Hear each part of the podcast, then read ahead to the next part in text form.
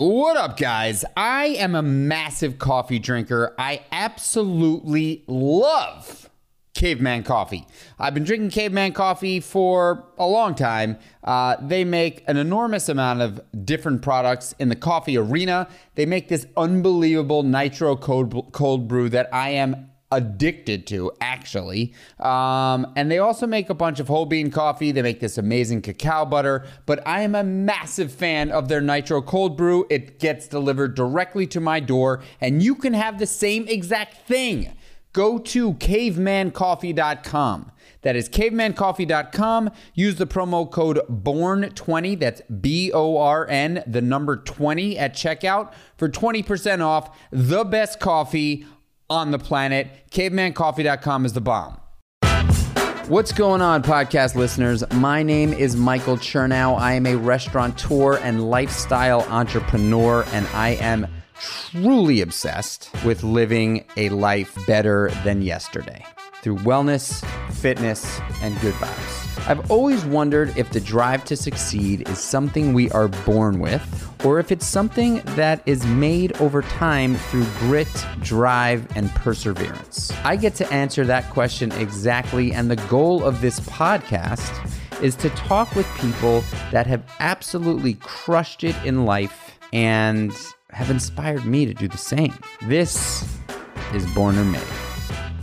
On today's podcast, we are talking to my friend Emily Abbate. She is a freelance journalist. She is a fitness enthusiast. She is an eight time marathon runner, and she is an incredible podcaster herself. We touch on a bunch of things in this episode, but uh, specifically, we really dove into her journey through weight loss. She lost 70 pounds, um, and she takes us through that experience. So I'm excited for you guys to listen in. Uh, let's find out if Emily Abbate is born or made. Ladies and gents, I am so fired up to introduce Emily Abbate is a very good friend. She has an insanely awesome podcast called the Hurdle Podcast.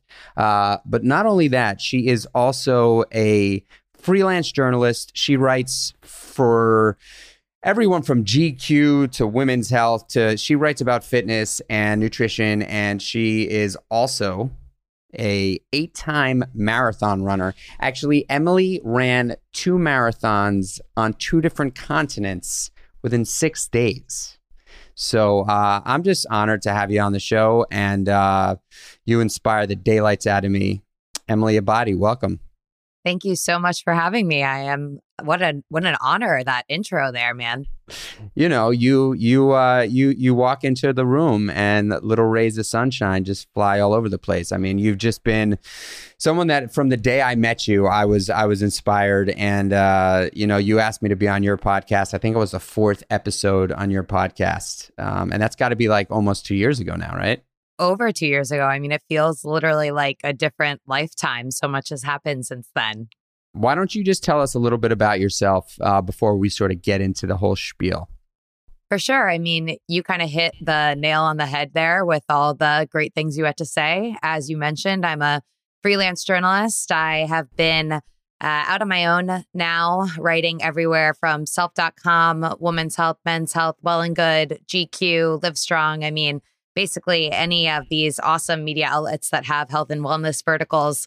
I'm pitching content there on the regular. Uh, and aside from that, as you mentioned, I am also a podcaster. So Hurdle has been around since the very end of 2017. We're, you know, about 1.2 million downloads in. We are over 170 episodes. I'm now at the point where we're publishing three times a week, which just is crazy. Uh, the podcast started bi weekly with some awesome individuals, including yourself. And, you know, it's been a wild ride, but it's been a ride that I'm so, so grateful for and have learned so much on.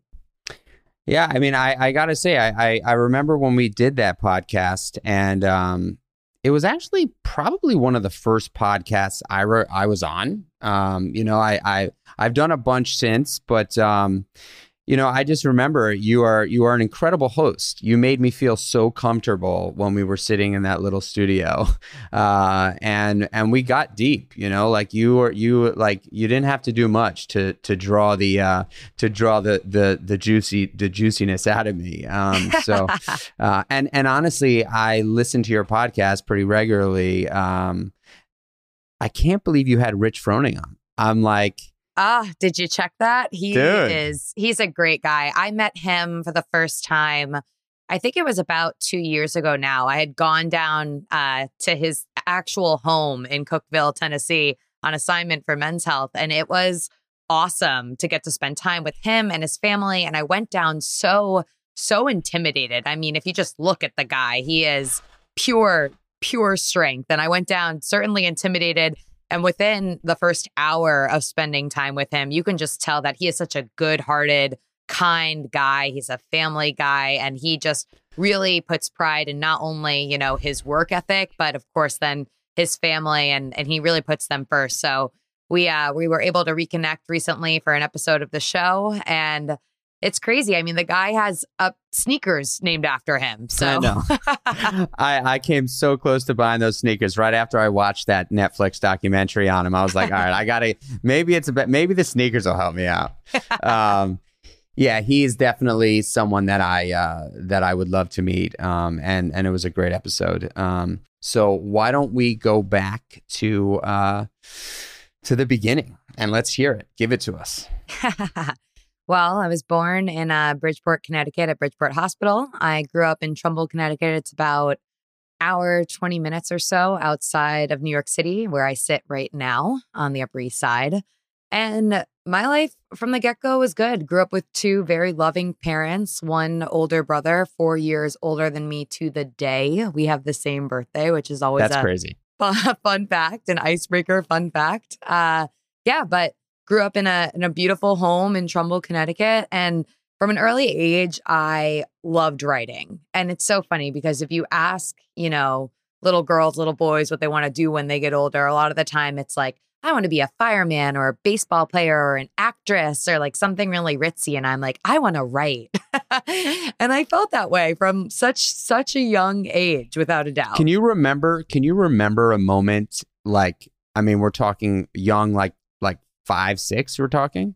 For sure. I mean, I had journals from the age of six up through. I mean, I wake up every single day these days, and the the first thing I do is spend ten minutes writing in a journal. So I used to have like volumes, as I would call them, of journals just stacked in the closet. And you know, of course, from the younger ages, they don't make much sense, but the the work ethic was there for sure.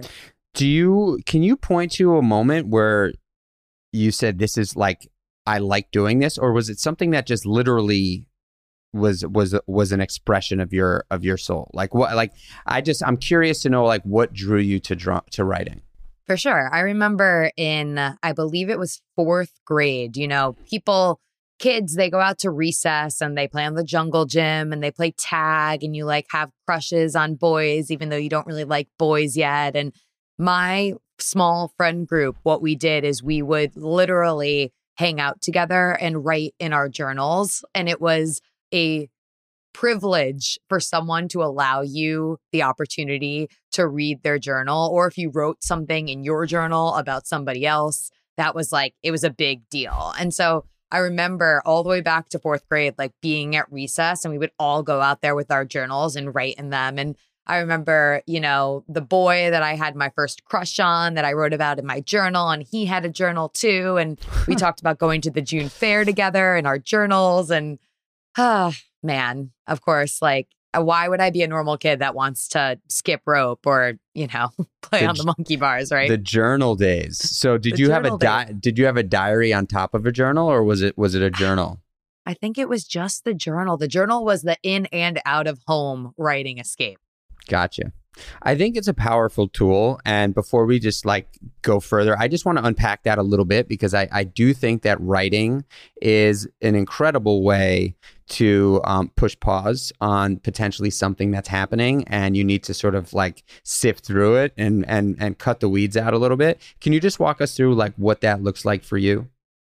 Yeah. Uh, and of course, I think that depending on the scenario, you approach writing in a different way. For instance, before I hopped on with you, I was working on an article for uh, MapMyRun's blog, and the article was about how to know when you need to buy new sneakers. And so that writing process looks a whole lot different than the writing process that happens at 6:22 in the morning, literally laying down in my bed.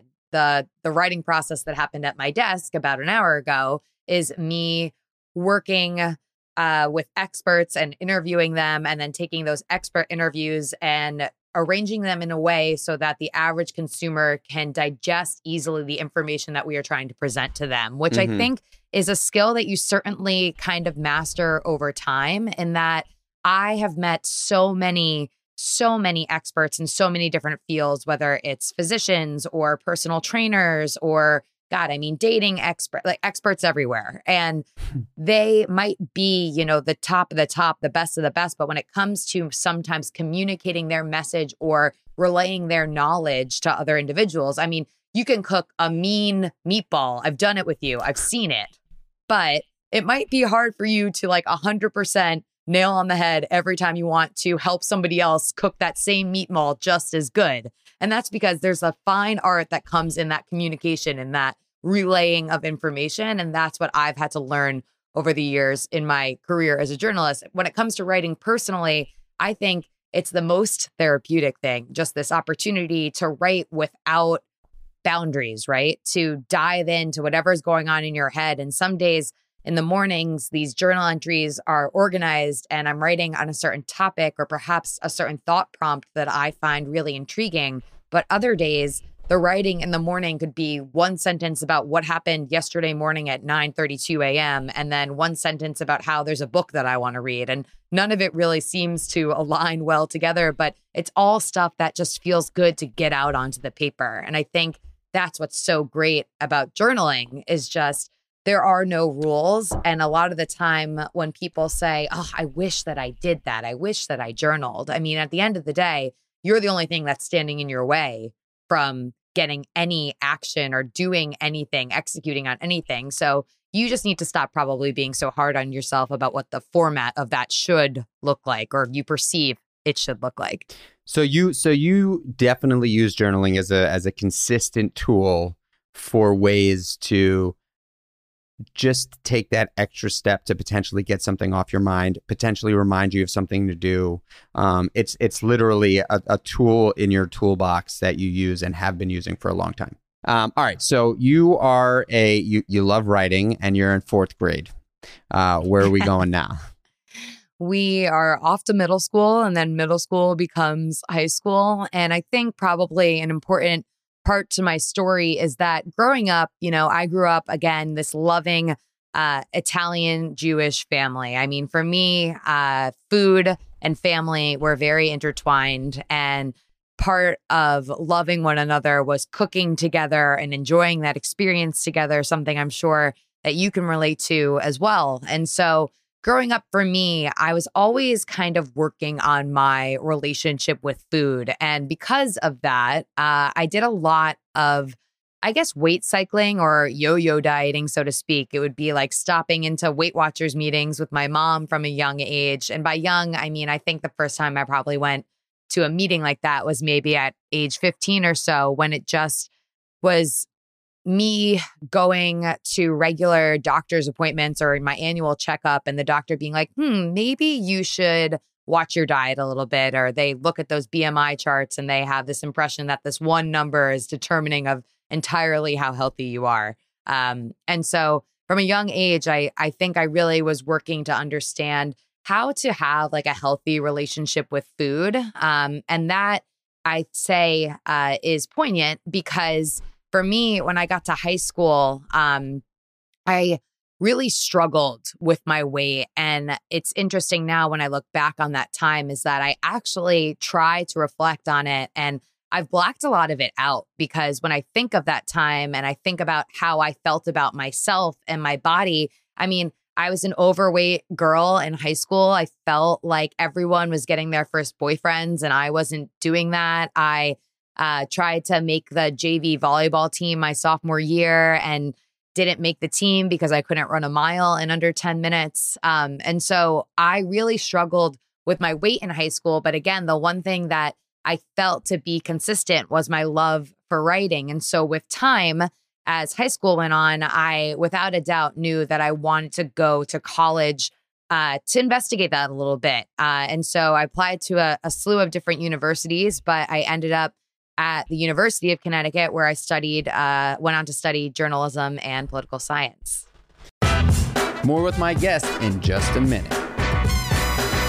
Whoop is a fitness and recovery tracker. It is something that you wear on your wrist. They actually look very, very cool. Uh, I've been wearing Whoop for a long time. The beauty of Whoop for me is that it actually tells me how much to recover as opposed to how much I am training. I know how hard I train. What I don't know is how well my body is recovered, and that is where Whoop comes in. Whoop is going to tell me how well I've slept, how well my body has recovered from the hard strain that I put in, how many calories I've burned, all the things that a fitness tracker would typically tell you through an amazing app. They are a data focused company. Go to whoop.com and put in promo code CHERNOW, that is C H E R N O W, and get your first month free.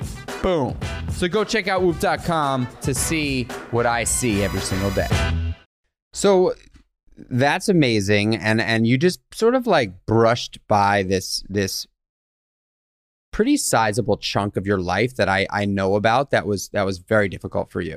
Um and uh and and it's a big part of your story. So I just want to sort of backpedal a little bit um because I think uh understanding, you know, what you do in your profession right now um has a lot to do with probably uh you know some of that um, some of that stuff that that happened in, in high school that you know because I, I I also can identify with the idea of uh, blocking out things and moments in life whether they're you know six months or six years or ten years um, that were really difficult. And um, and you know I've done a lot of work, and I'm sure you have too, on really trying to understand what that um, what that was like, uh, and uh, and and how to potentially use that adversity, which is what your podcast is about for the most part, understanding adversity and understanding how to sort of uh, analyze it a little bit, not totally over intellectualize it, but analyze it a little bit and then say, hey, like I've come out of this thing and here's what I'm doing now. And probably a lot of it has to pay, you know, pay some sort of uh, attribute to, to, to what you went through. So, what was that like when you were in yeah, high school? So, yeah. So, when I got, so when I was in high school, I mean, it was really difficult to feel like there were things that I was good at, but because of what I looked like I didn't feel like anyone maybe even seemed to care. And I know that that was, you know, something that I internalized and how I felt at the time, but it definitely was something that weighed really heavily um, on my heart. And again, I mean, not remembering so much about that time on my my memory and recollection of that time period for me. I look back, I mean, I was heavily involved uh, after the whole volleyball thing didn't work out. I became heavily involved in a regional uh, and international, ultimately, youth group called B'nai B'rith. And uh, my chapter of B'nai B'rith, I became the president of that uh, in the local Bridgeport area. And then I went on to be president of the region of the youth group. And I think, you know, 50 states, something like 50 some odd regions in the country. I was one of, you know, a very select um, group of, of teens that had the privilege to literally stand at the front of a governing body of young women and, and lead. And it's crazy because that sounds today like exactly something that the Emily of today would do. But when I reflect on that time, again, there are so little that I remember of actually executing and the memories that I have of that time and so selective just because despite I remember and and remember the recognition doing great at that opportunity and having a really wonderful experience in that time, I just don't remember much about it. And so basically what happens is when I get to college, as everybody does, I, I do gain a little bit more weight, but it's nothing astronomical. I get to my spring semester of my freshman year in college, and I finally am studying for a final exam and I say to myself, you know what would be a good idea right now? I should just like step on a scale because that's like everything that you want to do when it's 7:30 p.m. at night and you're procrastinating writing a term paper and you're like I should definitely get on a scale right now.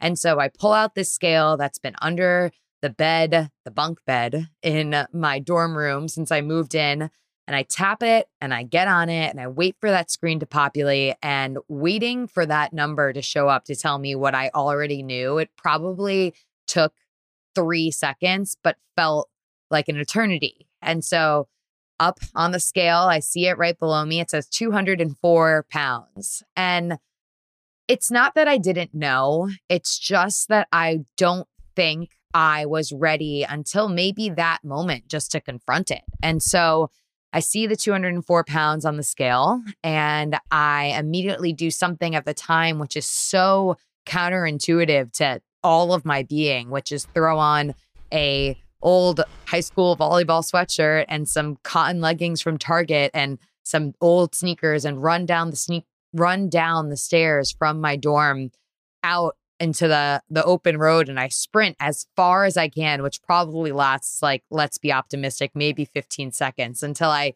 fall into the grass. And I remember so clearly the glass the grass was dewy and wet and it was late at night and the stars were out and I'm in like cow country in Storrs, Connecticut at the University of Connecticut looking up at the sky and I just knew in that moment that I needed to pivot that I needed to make a change because I wanted to be happy. Like I wanted so much more for myself. And I knew that there was more for me to go after. It wasn't just the number on the scale. And I want to reiterate that is that there can be different levels of health at every size. But for me, at 204 pounds, I wasn't happy. I was extremely lonely. I look back at photos of that time and they're all like selfies of my face because I'm ashamed and scared to show off my body to anyone. And so at that moment, what I affectionately on the on my podcast call my hurdle moment, that's when I knew that, you know, my life was going to change and it would change for the better. It just might not be, you know, the easiest experience for me to undertake. Wow. That's that's an incredible story. One thing that I wanted to say was, you know, you you were you were the president of what was the the name of the the youth the youth group? The local uh, region of my youth group was called the Connecticut Valley region of the B'nai B'rith Youth Organization. So B- B'nai B'rith or BBYO is an international youth group with chapters literally everywhere from Israel and Europe to here in the United States. And I was um, the president, or in Hebrew, you call that N'siah, of the local region, which comprised parts of Connecticut and Massachusetts and Long Island. So, I mean, you, that that there, you know, you you didn't have to be the president.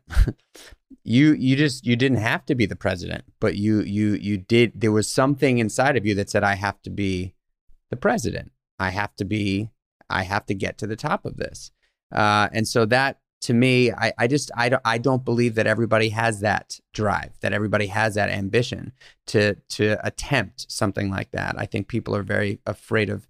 I think that that certain people just just are are are cool with with being sort of average, um, but I think there are people like you that just that will not accept um, average, and uh, and I and that is the question that I ask myself regularly, and and I ask the guests why why why weren't you okay with just being part of the group? Why did you feel I, like you, you know? I think for me it was an opportunity and that can be what I what I would say is the difference between a lot of people is letting things that scare them be either a hurdle or a roadblock or letting something that scares you be an opportunity to try something new, to get outside of your comfort zone with the understanding that eventually you'll have the opportunity to grow. Do I think at that time, at that age, that I viewed going after this coveted spot, running, so to speak, in the election to to nail this position, did I see that as like, wow, this is really going to turn me into who I want to be? Of course not. I was, you know, a 17 year old girl that was dealing with body positivity issues and trying to figure out who I was. But at the end of the day, like I wanted to do that because I think at the time, even maybe I was a little bit tired of being told that I wasn't good enough to do other things. And it was this thing that I saw that was within my reach and I had the skill set and I was passionate about, you know, all of the different pillars of which the youth group was founded on. And I looked at that opportunity and I said to myself, like, that's something for me. Like, that is something that not only can I be good at, but I can execute on and then help other people in the process. Which, again, today, when I talk about it and I reflect on that experience, these are all things that I am so passionate about in my day to day work and especially with Hurdle today. But back then, I mean, it was just, it was definitely going into the opportunity, not really understanding the magnitude of that's exactly what it was a big opportunity for me. So you're in the grass and you're looking up at the stars and you you make a decision. Uh, and that decision was what? Needed to make a change. And so I didn't at that time decide I am, and this is a little spoiler alert, I'm going to lose 70 pounds. That's not the decision that I made in the grass. The decision that I made in the grass was that I needed to make a change, period. And so this change for me happened in two phases. The first phase for me was learning how to eat better, uh, and learning how to eat better looked a lot like learning to exercise portion control. I was, after all, a rising college sophomore. I did not want to sacrifice, you know, the going out, the being with my friends. My brother at the time when I had this realization was doing his quote unquote victory lap at UConn. So I had a cool older brother that was there to like host us at all of these off campus gatherings. And it was a great time, man. But um, I I didn't want to sacrifice a lot of that, but I did know that I needed to make sacrifices uh, in other aspects of my life. So again, with the portion control, this meant that I wasn't eating, you know, UConn dairy bar, banana chocolate chip ice cream every single day with lunch and dinner. This meant that I wasn't having like hash browns for breakfast, tater tots for lunch, and french fries for dinner. It just meant that I needed to start exercising a little bit of self control when it came to the decisions that I was making with food. And that certainly paid off, you know, with time. Uh, for me, that first phase uh, was about a year and a half of just the learning how to get my eating kind of under control. And uh, after a year and a half, I was back at that summer camp again, working as uh, the programming director there that summer. And that's the summer that I learned to run. Uh, I won't even say that I necessarily learned to love running that summer, but I learned to run. And I reflect again on that high school volleyball experience, the one where I didn't make the team my JV year because I couldn't run a mile in under 10 minutes. And so ever since that experience, I had a questionable relationship with the idea of running up until this point at the summer camp. And so I arrived there having already lost about 35 pounds, knowing that I still was not willing to go back to where Wait I started. You oh. lost so you lost 35 pounds when you made the decision to just take that that step in in portion control. Yeah, so I think it was the portion control, learning how to eat better, exercising more self-control, and then at the time I was working out a little bit. So it looked like going to the on-campus gym and getting on the elliptical or maybe walking more between my classes instead of grabbing rides with friends. It was just integrating more regular movement into my routine, but still no at no point during this phase of the weight loss I call phase 1 was I a highly active person. I was just like going to the gym and watching some sort of reality TV for 45 minutes while I was on an incline of 10 walking on the treadmill or hitting the elliptical. And so Okay, one one yeah. quick sec. So I think this is a really important thing and it's a little off topic, but you bring it up and it's something that I'm very familiar with as well. I think what would be really helpful for people to hear is when you're ready to when you feel like you're ready to take you're ready to take that that extra piece you're you're you're walking past the drawer you're walking past the the the fridge and you're you're ready to go in and grab whatever it is um, is there do you remember having some sort of a mechanism to stop yourself? To just say you know what? This is not i don't need to do this. Because i think that So- is where people struggle. I think the best thing that you can do is if there's ever a point where you're about to walk over to the fridge or over to the cabinet or wherever you're heading to get that thing that you know that you don't technically really want, but you think that you want in that moment for just a second, or actually, I'll rephrase that for about five minutes.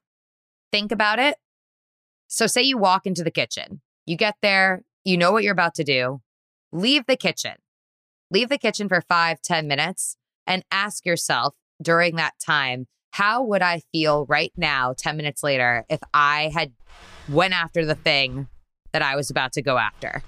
And if the answer in your gut is, oh, no, that would have been bad, then okay, that's a clear sign that you still don't need it. But if the answer in your if the answer in your gut is, yeah, you know what? I still really want this thing. I think I'm going to have the thing. Then you have the thing. You go for it. But I bet you 9 times out of 10 the first situation is going to happen, not the second one. And again, I have always you are you, sir, are, are, much more diligent with what you put in your body than I am. Um, but what I will say is that I have, I've just never been like super strict, counted my macros, none of that. That's never been my thing. What's been my thing is like having honest, open conversations with myself and really getting to a place where I can listen to my body and listen to what's really happened and asking myself truthfully, are you hungry or are you going into the kitchen for the 14th time today because something is up and you need to talk to yourself about that? Mm-hmm. Because usually it's probably that. That's really what's going on. More with my guest in just a minute. Athletic Greens is one of the only things that I have been using for about seven years straight. Athletic Greens is the first thing that I put into my body every single morning. I start my day with Athletic Greens. It is a greens superfoods powder that I absolutely love. It tastes incredibly good compared to the rest of the stuff on the market. It's filled with 75 vitamins and minerals, prebiotics, probiotics. The stuff is the bomb. I add a little bit of ice to it, a little bit of coconut milk, blend it up, drink it down on an empty stomach, and my oh my, is my nutritional wellness insurance taken care of go over to athleticgreens.com forward slash born. That's athleticgreens.com forward slash born for 20 free travel packs with your first order. I highly recommend Athletic Greens. I've been doing it for a long time, and so should you. I think mental health is is a real thing. Uh, well, actually, I don't think. I know it's a real it's a real thing and it's and it's a bit of an epidemic right now. And specifically because we're all at home and taken out of our routine and taken out of our rhythms. Um, but that self-awareness and the ability to stop and have that conversation with yourself is something that I practice regularly. I think it's so important. I think that that is the distinguishing element between the doers and the, and the talkers, we are our biggest hurdles, right? Like we are the biggest roadblock. And um, I think understanding those moments where like again like it's it's it's tools where you can open up your toolbox and just pull out this thing that you know actually works like it actually works it's not like a hey, I wake up, I breathe for, you know, seven, seven minutes. And I, it's really like in the moment right there where you can actually apply something to actually de- derail a poor decision that you might potentially make. So totally. I, you know totally and i mean i'll and i'll be completely transparent i really struggled with some of the issues that i dealt with God, this, I mean, I graduated from college in 2010. So I was going through a big chunk of my weight loss 2008, 2009. I struggled with some of these same questions that I used to ask myself back during this, t- back during that time recently with the rise of the pandemic and, and being alone in my home day in and day out for the first time in forever. I mean, when I was in my teenage years, again, that was the last time that I was spending so much time alone in the house that I grew up in. I'd come home after school and I'd be there for just a couple of hours before both of my parents got home. And I, at that time, felt like I didn't have control, that I would mindlessly go to the fridge and snack and make a bag of frozen french fries for no other reason, just because, aside from the fact that I was either bored or looking to distract myself from maybe handling some of the emotions that I was dealing with inside. And so recently, I mean, about, I would say six weeks ago now, I noticed that I was really struggling with some of those same issues. And I counted one day by ticking it off on a post it note that I had walked into my kitchen 14 times. 14 throughout the day. I mean, I have a 550 square foot apartment on the Upper East Side. Like, there's not that far to go. But still, I had kind of one of these hurdle moments, so to speak, where I was like, M, like, let's get back to this. Obviously, you feel out of control. And that is why you're walking into the kitchen. You don't know what's going on. We don't have an end in sight. You're looking to to find some sort of quote unquote balance but what's really happening by you walking into the kitchen 14 times during the day is you're not achieving balance at all you're actually getting to a point where it's disruptive it is making you unhappy and the things that you are putting into your body are no longer nourishment it's just a distraction again. So i had this hurdle moment and i mean since having that conversation with myself i can without a doubt say that i'm in such a better place now and and that involved, again, going back to the things that I lean into whenever I'm struggling with anything the journaling, the honest conversation, the being upfront with myself, and really recognizing a pattern and being okay to get vulnerable with myself. Because again, if you don't, if you aren't willing to admit what's going on in any situation, then nothing can change. So the first step is admitting and coming clean with what's going on in the scenario. And then the next step is then you have the opportunity to start taking action. Are you as um, healthy with your communication with yourself, with others? Yeah. Um, I especially again, I mean, let's talk about this time and and how we have been handling our relationships. For me, it is so important just to be upfront and honest uh, with the people that I care about specifically. I mean, from my family to my friends, and I try to, uh, at the for the most part, you know, do business with people that I find can we can have a really open and honest dialogue as well. Um, I'm super honored, you know, with everyone from who I have on the show to the sponsors that come on the show. It's these are brands and individuals that I really believe have similar values and um, really like are passionate, like community driven people who really value relationships. And so for me, communication is just so important because I every day wake up and I live my life by my family motto, which is do good. My grandfather always used to tell it to us constantly when he was alive. And I want to do good every single day. And part of that for me is communicating openly and honestly with the people that I care about and the people that I work with. And so, I mean, at least to say I, I try, I try. I also just want to say one thing. So you lost 70 pounds. Uh, that that in itself, right? Forgetting about your your accolades in writing and your podcast and and all the other things that you've done, that in itself could very well be one of the most difficult things for anyone to do. The amount of commitment, dedication, um, and and just like focus that one needs to to to do that is really intense. Um, and so I just I appreciate you you opening up about that because I think I think it's probably one of your greatest accomplishments, honestly. Yeah, and I think the thing about weight loss is, of course, the actual act of weight loss is extremely taxing, both emotionally and physically. But keeping off weight loss uh, when you're in a healthy place at the end of it, and you want to keep living this life and and not go back to where you came from, that I believe is the true testament to if you have gone about it in a way that is positive and healthy. So I'll lead you into into how I, I feel about that today. I mean, what I was saying about working at the summer camp was that was the summer that I learned to enjoy and then ultimately love running. And back to you know that that JV volleyball mishap where I didn't make the team, I knew that that summer if I wanted to keep losing weight, I was down about 35 pounds at the time.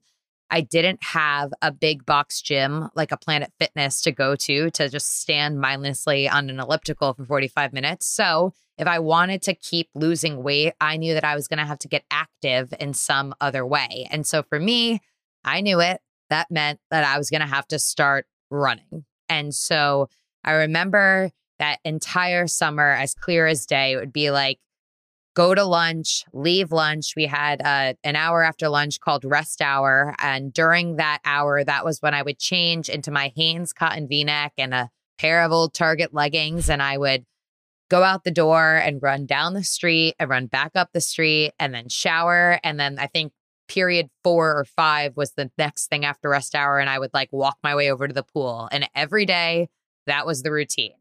And just like what you were saying before about you make a decision and you commit, like I was committed to that 14 minute run every single day. And so come the end of the summer, I'd probably lost like another, I mean, in two months' time, maybe 15, 20 pounds.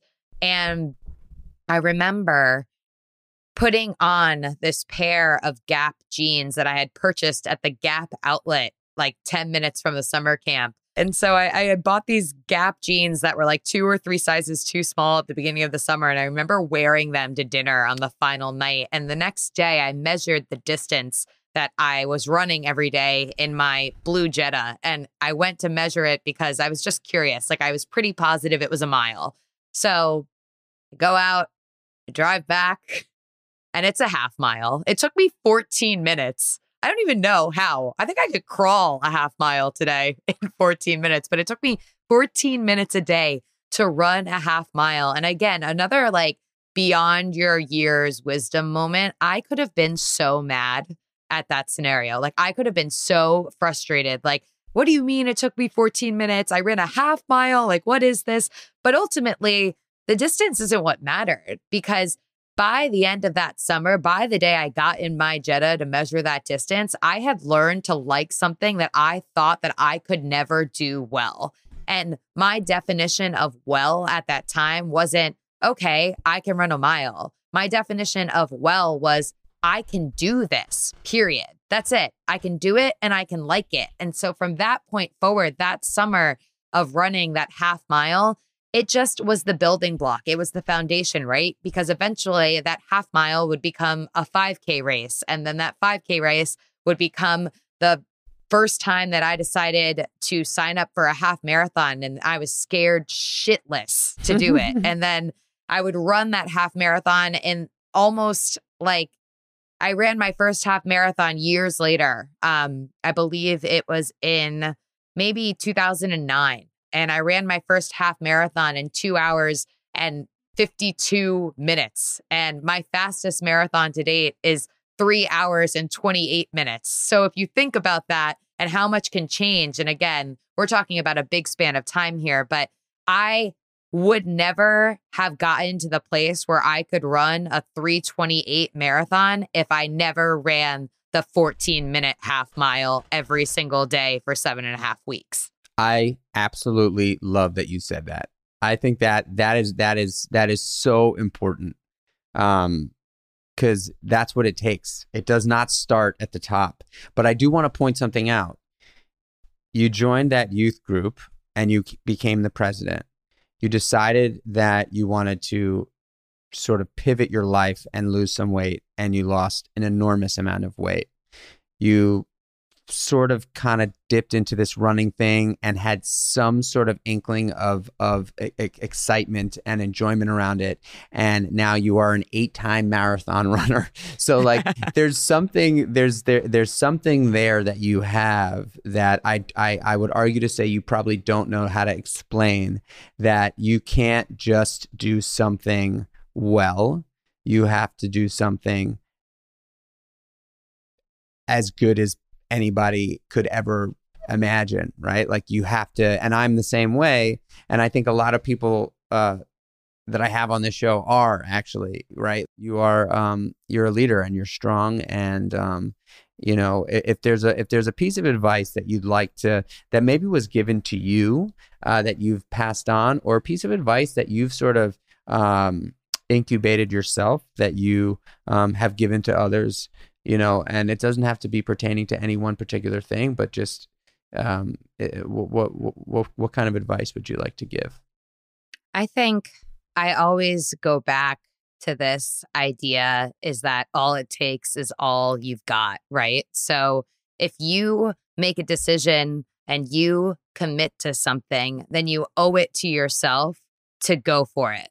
I was having a conversation earlier today with a friend who asked me if I thought that he should give a 20 minute speech or a 20 minute talk to a group of people about a certain topic. And I said, I actually think that you would be great for that. I would learn a lot from you if you did that. And then by doing that experience, you could probably outline some sort of e course that you could then sell and replicate and, you know, make money off of. And he said, Well, I don't really want to make the e course. And that's what separates me mm-hmm. and probably you mm-hmm. and many of the people listening to this from, uh, you know, the other is that for me, I am just a balls in. Once I commit, I commit. Let's do it. I'm game. How can I show up for you? I want to be your cheerleader. Let me be your hype man. I'm there. Like, let's do it. But not everyone feels that way. And that's cool. There are going to be different people in this world. And I respect you and your process, just like I hope that people respect me and my process. But I think this all it takes is all it all it takes is all you've got mentality is what enables me to wake up every single day and be passionate about what it is that I do. I would not be able to just be skirting by. Like skirting by and status quo is not my MO. My MO is to show up wholeheartedly and just give it all I've got. And so I encourage everyone, whether they're a hurdler, as I like to call my audience, or anyone else, just to find the things in your life that you are passionate about, the things that make you giddy and they make you smile and they make you excited to live your life and do as much of that as you possibly can. And if you're lucky enough, you'll be able not just to live your life enjoying it, but then to make them your life's work, to bring your passions into your life's work and give your life's work all that you have. Boom. More with my guest in just a minute. 10,000 is a men's fitness apparel brand. I only use 10,000 when I train. They make the best stuff on the market. The beauty of 10,000 is that you can customize everything the color, the inseam, the liner. Everything is done with the highest quality available. They offer free delivery, free returns. They stand behind their product 100%. I love the fact that they have the best anti odor property in the game. I am telling you that I wear 10,000 shorts and tops all the time when I'm training and even when I'm not training, and this stuff never ever smells. It never ever breaks down. It's really good looking stuff. The material is absolutely incredible. I highly recommend 10,000. There is a 100% money back guarantee on this stuff. So if you don't like it, Boom, send it back and you get your money back. Go over to 10,000.cc. That's T E N T H O U S A N D dot C C. Use promo code BORN 20 at checkout. That's B O R N, the number 20 at checkout for 20% off your first order. 10,000 is the bomb. All it takes is all you've got. I might have to get that tattooed on my chest. You are welcome. Th- that is so good. Emily Abbate, that is so good. All it takes is all you got, and I don't think I don't think that it, there there's anything that could be any more true. You know, I think my gosh, you know, it's it's um if you're not leaving it out there, uh, you weren't there, and uh, and I and I and I I know that's true for me. I, I mean, I think we're both a little extreme, but um, man, um, well, I can't thank you enough for joining me uh, today. And um, I've got to ask you the question Do you think you are born or made? I know you think I'm born. I truly feel like I'm made, though. I feel like I'm made because I think that I am a very analytical and a very reflective person, and I learn a lot. I literally squeeze every lesson I can out of everything that I do. And so I think about the things that have happened, and I do think for sure that, you know, I had great role models growing up. I watched my dad build his marketing business his advertising business from absolutely nothing. He's an entrepreneur. I definitely think I get this entrepreneurial side from from him. And I and I, you know, I I thank my family again for their love and support to help can help enable me and make me believe in myself that I could go after all of these different things, but I really do reflect on what's happened in my 32 years of life next week. And I think that I it's like 50 50. Like, I think that I was born with a desire to be great, but I have learned how to go after what I want um, because of, you know, these things that I have endured along the way. So I don't know. I think it's a little bit of both. I can't say one or the other, but I, I recognize both sides. there's no there's no wrong answer or right answer. Um, oh. I'm so happy when people say made, by the way, because I think that uh, you know, it, it gives people out there that are like aspiring to be an entrepreneur, aspiring to be great at something, um, this this this uh, this opportunity to believe that it's possible. Um, I will say really quick is that I think that really the made component of my story is just this constant quest to learn from people that I respect, and so like when I wanted to start the pod, I didn't know the first thing about starting a podcast, but I just sought out people that had done it before me that I could ask about it. Or but can I just say something? Wanted, that's, yeah. That's why you were born.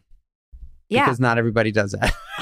not everybody does that. Not everybody says, oh, you know, I want to do a podcast. I'm going to learn every single thing I need to learn about podcasting. But then people say, oh, I want to do a podcast. And then like you know, buy a microphone and then never do anything with it. So I'm just. I that you know, like I I I'm I'm I don't want to discourage your answer because I I'm I'm so happy that you said that. And by the way, like I said earlier, it is 50-50. It is totally 50-50. And I would say it's actually less than 50-50. I'd say uh fewer people have said born. Uh the majority of the people have said both because it probably is both, right? Uh, and and and uh, more, you know more people have said made than born, but I'd say the most people have said both. So anyway, you are the bomb. I am so grateful for you. I'm grateful for our friendship. I'm grateful to know you. I'm super grateful that you got me in the pages of Men's Health magazine. um, and um, you know, and look, I um, I I, I think. Uh, all it takes is all you got. If that's all we got from this, I'm so pumped. Um, we did pretty good. We did good. Stay safe, stay healthy. Hopefully, we'll get through this crazy time soon. Um, you're the best. You're the best. Is the there best. anything? Any? The where Where can we find you, real quick? Where of course, everybody... you can find me over on the socials at Emily Abbate, A B B A T E, and also, of course, at Hurdle Podcast. And also make sure to check out Hurdle in the iTunes store or wherever you get your podcasts on the regular. All right, Emily. Thank you. Thank you. That was my conversation with Emily Abbate. She dropped some serious gems. I think a few pieces that I will take with me in my pocket forever is uh, the communication that you have with yourself is as important as the communication that you have with others. I think is so crucial um, to, to be honest and transparent with yourself. And she clearly said that that was a, a, a massive part of her success in all of her ventures. Um, and she also said something that truly inspired me. I mean, like there was like I got like a like a feeling in my you know in my body when she said, um, she said, "All it takes is all you've got," uh, and that uh, I, I, don't I don't even know if you can get a better piece of advice um, when talking about sort of trying to take your life to the next level. I also think one last thing that was really stand out in this episode was was this idea that people can change. People can change. And all it takes is commitment, dedication, and the self awareness in a decision to um, to make a shift in your life. Uh, Emily Abbate really crushed it. That's it for this episode of Born or Made, ladies and gents. I hope our discussion inspired you to take action and chase your own success. Set goals and work towards them. I would be incredibly grateful if you shared our podcast with your friends. Be sure to subscribe so you're notified every time we drop a new episode. Help us out by leaving a positive review and a five star rating. That would mean the absolute world to me. It really helps the podcast grow. And finally, I'd love to keep the conversation going with you. So you could follow us at Born or Made on Instagram. And you can also follow me at Michael Chernow on Instagram, Facebook, Twitter, LinkedIn, and TikTok. We really appreciate you tuning in and uh, can't wait to see you on the next one.